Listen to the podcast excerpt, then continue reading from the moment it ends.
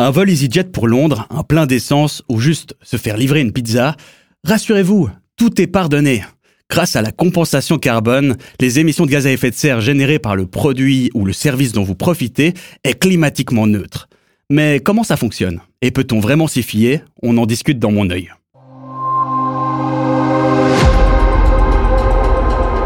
Mon œil, le podcast engagé de Public Eye. Je m'appelle Damien Vega et aujourd'hui on s'intéresse à la compensation carbone.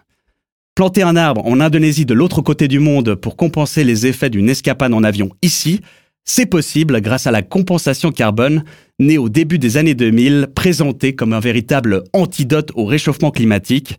Mais de nombreuses voix s'élèvent pour mettre en garde contre les dangers de ce système, notamment celle d'Augustin Franière. Bonjour. Bonjour. Augustin, tu es directeur adjoint du Centre de compétences en durabilité à l'Université de Lausanne. Et euh, en 2009, déjà, tu publiais un livre qui s'appelle La compensation carbone, illusion ou solution. Alors on va voir si c'est plutôt une illusion ou plutôt une solution ensemble. Mais euh, d'abord, j'aimerais que tu m'expliques un peu, parce que la compensation carbone, ça a l'air génial. Je consomme un produit ici ou un service, mais sans avoir à culpabiliser pour son impact négatif. C'est vrai ça Ça fonctionne comment? Alors la compensation carbone, c'est une sorte de marché du carbone euh, dans lequel s'échangent des crédits carbone, des sortes de certificats. Ces crédits carbone correspondent soit à une tonne de CO2 qui a été évitée, qui n'a pas été émise, par exemple en remplaçant une centrale à charbon par euh, un parc euh, d'éoliennes à la place, ou en payant des agriculteurs pour éviter qu'ils ne déforestent certaines zones, zones forestières et émettent du du CO2. donc on essaie d'éviter ça. Donc, soit des tonnes de CO2 évitées, soit des tonnes de CO2 qui sont récupérées de l'atmosphère mhm. et séquestrées la plupart du temps par des projets de plantation d'arbres.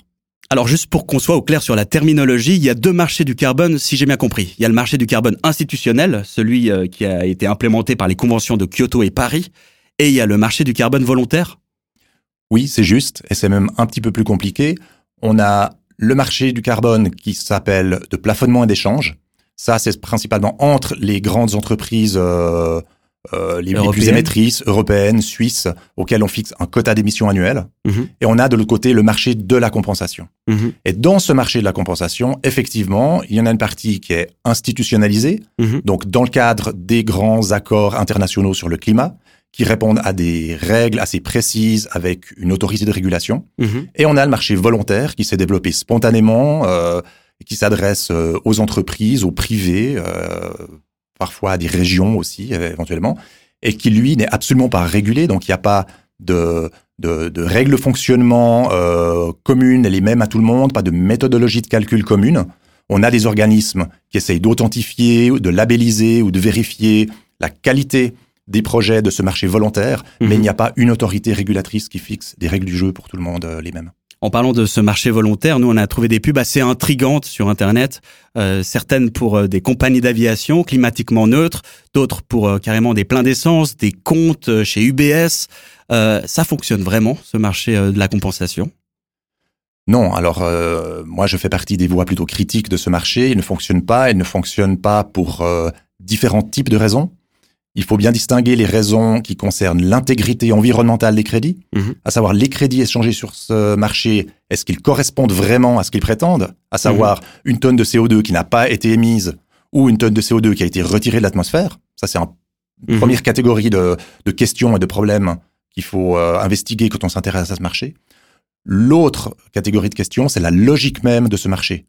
Est-il légitime, même en admettant que les crédits correspondent vraiment à ce qu'ils prétendent, euh, est-ce que c'est légitime d'estimer que en achetant un certain nombre de crédits qui correspondent par exemple aux émissions de notre vol en avion, on annule simplement de ce fait-là notre impact sur le climat? Mhm. Eh bien non, c'est un artifice comptable, hein, c'est une mhm. forme de, de, de, de, tour de passe-passe euh, arbitraire et qui à mon avis n'est pas légitime. Et il y a de plus en plus de voix qui s'élèvent euh, pour dénoncer ça.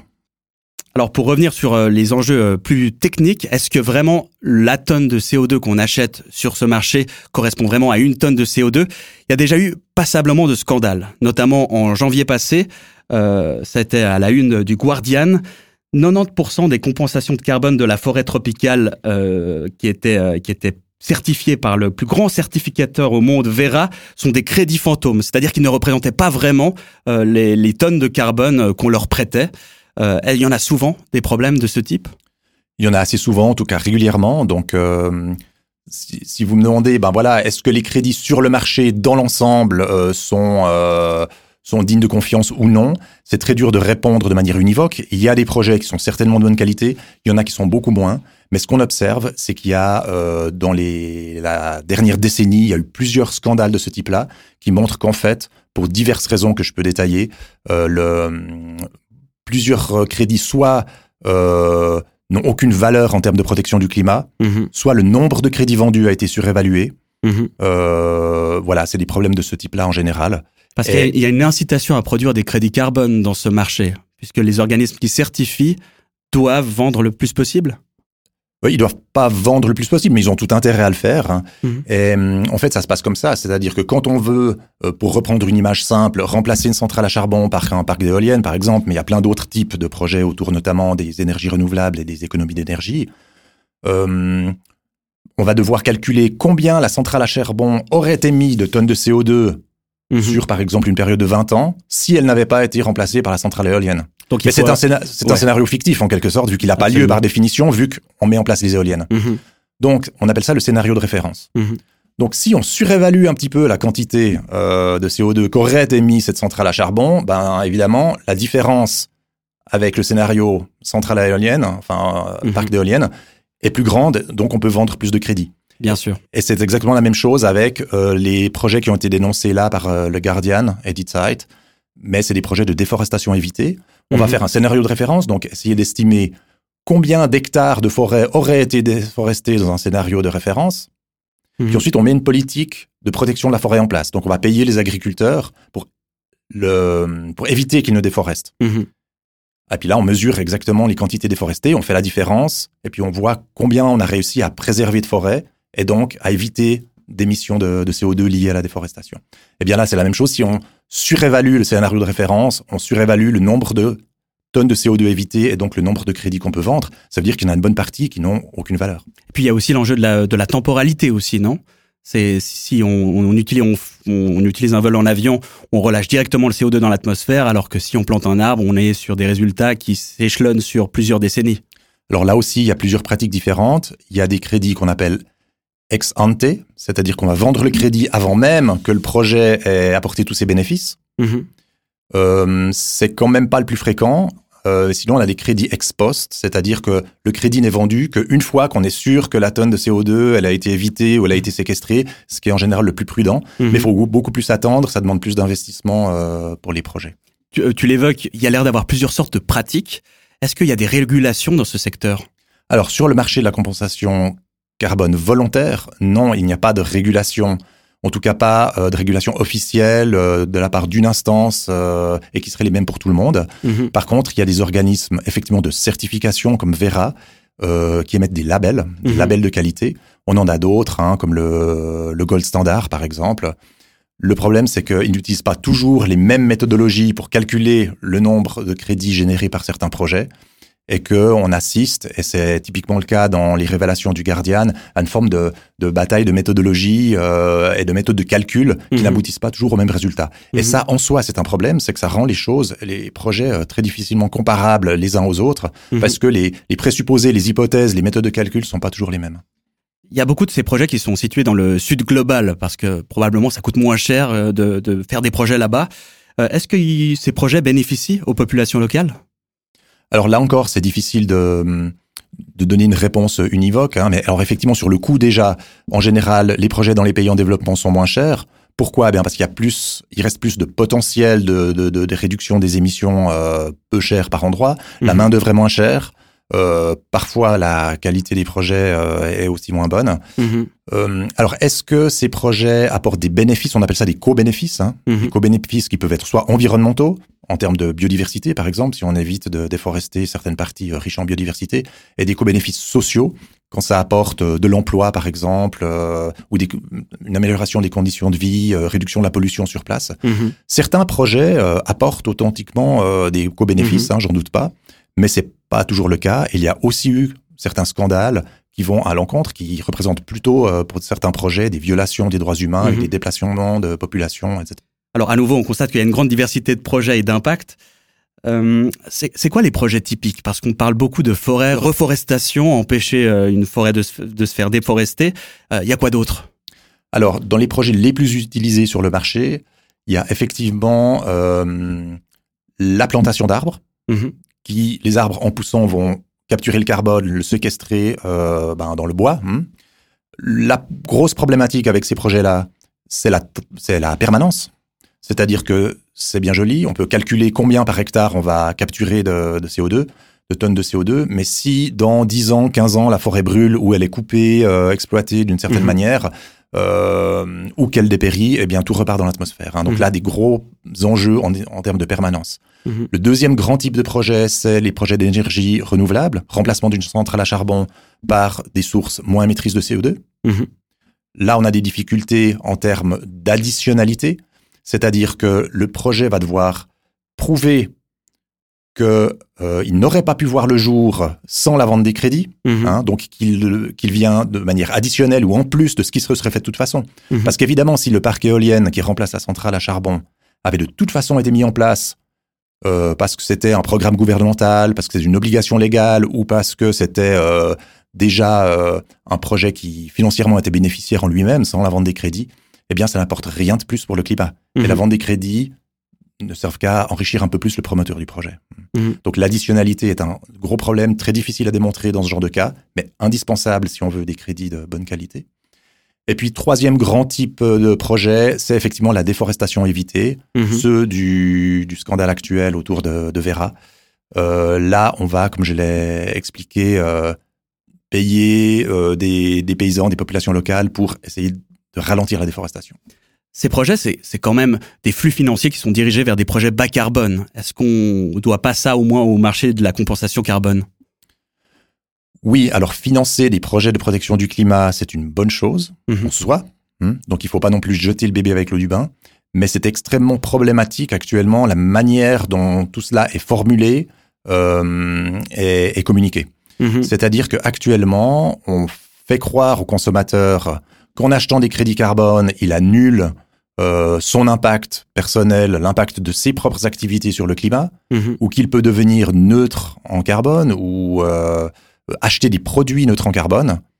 Mhm. Or, c'est un, justement une convention comptable euh, purement arbitraire et qui n'a pas lieu d'être. Pourtant, on n'a pas le droit de soustraire les, le, le carbone qu'on sort de l'atmosphère de ses propres, de sa propre consommation?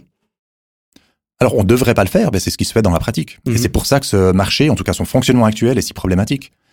Il nous empêche en fait de d'abord diminuer euh, nos émissions ici euh, sur place. C'est ça. C'est-à-dire que si vous regardez la, la démarche qui est généralement promue par les promoteurs, euh, les prestataires de compensation, effectivement, elle est en général en trois temps. Pour une entreprise, par exemple, ils vont lui conseiller de d'abord calculer euh, son bilan carbone, c'est-à-dire euh, l'ensemble de ses émissions. Mhm. Ensuite, réduire ce qu'elle peut. Et puis ensuite seulement compenser. Mhm. Le problème, c'est que euh, comment calculer ces émissions? Est-ce que c'est que les émissions directes sur le site ou aussi les émissions indirectes liées à toutes les autres consommations de l'entreprise? Il n'y a pas de règle à ce niveau-là. Mhm. Ensuite, réduire ces, ces émissions de CO2, là non plus, il n'y a aucune règle. C'est laissé au libre choix de l'entreprise. Donc, elle pourrait même, à la rigueur, ne diminuer qu'à la marge ou avoir des émissions stables ou même les augmenter. Mhm. Hmm, Il n'y a, il y a, pas- y a pas de critère sur le marché qui dit euh, ben, qu'il faut réduire de temps, euh, de temps ou temps. Et puis ensuite compenser. Euh, le problème ici, c'est que effectivement, on laisse entendre aux entreprises qu'en compensant, elles peuvent devenir neutres en carbone si elles achètent un nombre de crédits correspondant à leurs émissions annuelles Mhm. restantes. Et puis ça, c'est hautement problématique parce qu'effectivement, c'est un jeu de soustraction Mhm. qui n'a pas lieu d'être et qui, en quelque sorte, trompe le consommateur. On a beaucoup parlé des entreprises jusque-là, mais les États jouent à ce jeu-là aussi pour atteindre notamment la neutralité en 2050. C'est le cas beaucoup de la Suisse. On est des spécialistes en la matière. On a déjà conclu des accords bilatéraux pour compenser avec le Pérou, le Sénégal, le Ghana ou la Géorgie. Mais euh, si ces projets ne sont pas crédibles, on est mal barré, non? Alors, si les projets ne sont pas crédibles, on est mal barré. Mais même si ces projets étaient crédibles, que l'intégrité environnementale euh, récupérés dans ces, ces pays euh, en développement était assurée, c'est problématique. Pourquoi? Eh bien, pour un État comme la Suisse, euh, c'est en fait simplement une perte de temps et une perte de crédibilité de sa politique climatique. Mhm. Alors je m'explique, la Suisse a s'est fixé comme objectif de réduire ses émissions, et c'est les objectifs qu'elle a euh, qu'elle a annoncé dans le cadre de l'accord de Paris, hein, Mhm. de réduire ses émissions de CO2 de 50% d'ici 2030. Mais en fait, une bonne partie de cet objectif va être réalisé, peut-être environ un quart, euh, va être probablement réalisé par l'achat de crédits carbone euh, à l'étranger sous la forme d'accords bilatéraux. hein. Donc c'est un petit peu différent du, du marché volontaire, mais le principe est le même. Mhm.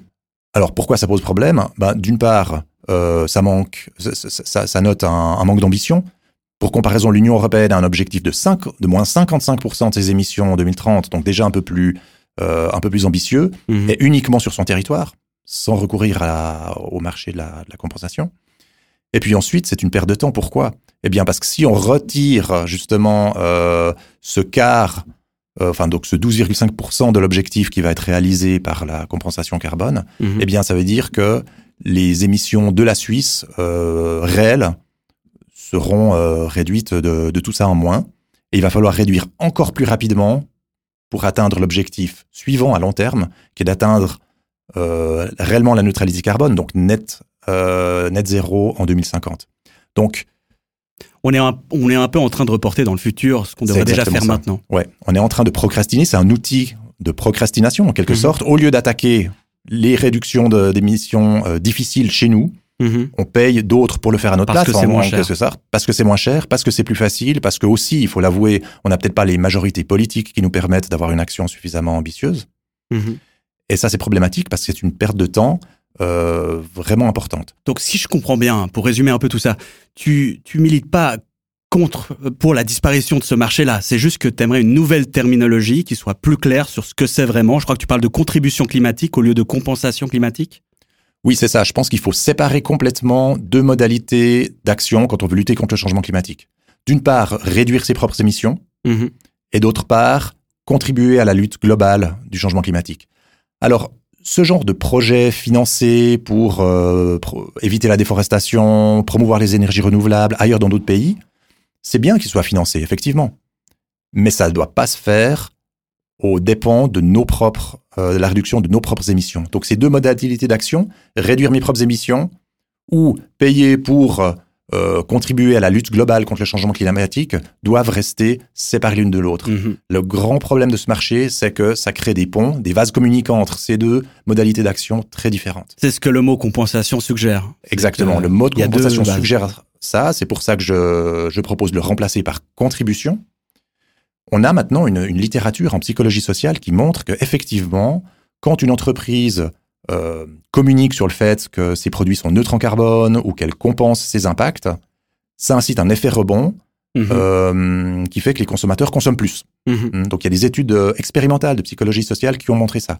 Donc cette idée de euh, vase communicant, je compense ailleurs, donc ça annule l'impact de mes propres activités, il a un réel effet, c'est-à-dire que du coup on consomme plus, que ce soit de l'énergie euh, ou, ou des biens de consommation. Mhm. Euh, donc il faut casser cette logique, changer la terminologie, passer au terme de contribution et Mhm. surtout euh, poser des règles très claires sur à quelles conditions on peut se prétendre neutre en carbone ou climatiquement neutre. Et c'est certainement pas euh, par l'achat de crédit qu'on y arrive. Mais je crois que les, les choses commencent à changer un petit peu. Tu me disais en off, euh, par exemple, que EasyJet ne communique plus sur le fait qu'il soit supposément neutre en carbone. Il y a un cadre légal qui évolue en France. Donc, c'est bon, en fait, le travail que tu fais, il commence à avoir des vrais effets euh, dans, dans le monde là-dehors. Alors il y a quelques indices euh, qui montrent qu'effectivement la l'approche euh, et la, la perception de ce marché est en train de changer et les pratiques aussi. C'est vrai que moi j'ai écrit ce livre il y a, il y a bientôt 15 ans hein, en proposant euh, tout ce que encore euh, la même chose que ce que je décris aujourd'hui. Rien n'a bougé pendant très longtemps et aujourd'hui on voit des prises de position même à assez haut niveau qui vont dans ce sens-là. L'ADEME, donc l'agence de la transition écologique en France par exemple, a émis des avis très clairs sur le fait qu'on ne peut pas atteindre la neutralité carbone par achat de crédit. Euh, la France est dotée d'une loi qui précise qui peut se prétendre neutre en carbone ou pas dans le monde de l'entreprise ou des, en ce qui concerne les biens de consommation. Cette loi n'est pas idéale, elle a été un petit peu vidée de sa substance, mais elle existe. Mhm. On a aussi des commissions au niveau des Nations Unies qui planchent là-dessus et qui vont dans la direction aussi de ce que je propose.